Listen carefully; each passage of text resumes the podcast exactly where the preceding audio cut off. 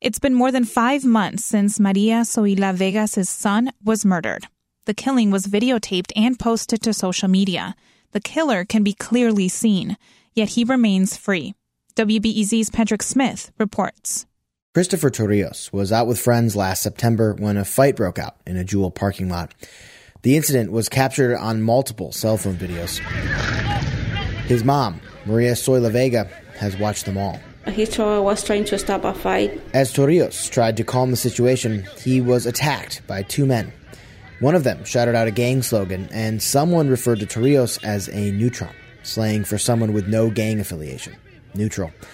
Then a bystander shouted that someone had a gun. got a gun, I got a gun. So they uh, threw my son to the floor, and the uh, guy with the gun just shoot, shoot him on the on the face, and they all ran away. So that that what happened to my son.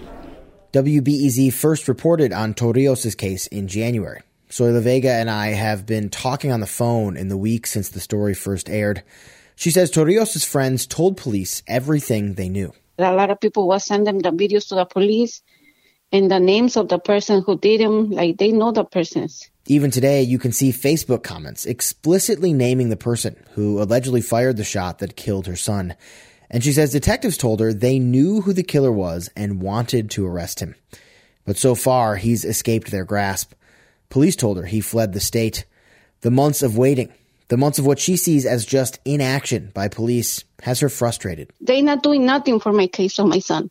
I don't want to like be those kind of person that is like discrimination, but now I'm feeling that. She says she's starting to worry that police just don't care that much about catching her son's killer because her son was Mexican. The sad truth is, in Chicago, it's all too common for killers to get away with murder. City data show that Chicago police have made an arrest in less than one third of all murders over the last five years.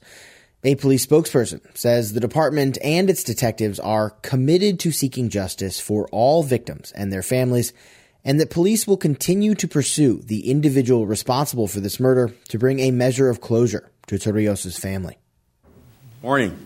This morning we have with us uh, people from the community, Pastor James Brooks. At a press conference last week, Chicago Police Superintendent David Brown touted the department's recent success bringing killers to justice. Brown said from January 1st through February 24th, detectives had solved 50 homicides. So 50 homicides cleared so far this year compared to at the same point last year, 37. Clearance rates as of today are closer to the national average. Obviously, we have much, much more work to do. Last year, the department says it cleared 400 murders, the most murders solved in almost two decades. The numbers suggest CPD is making strides, improving its dismal clearance rate, but Soila Vega is still hurting for justice. She remembers her son as a kind hearted mama's boy. The two talked or texted every day. The day of his murder, they were texting with each other.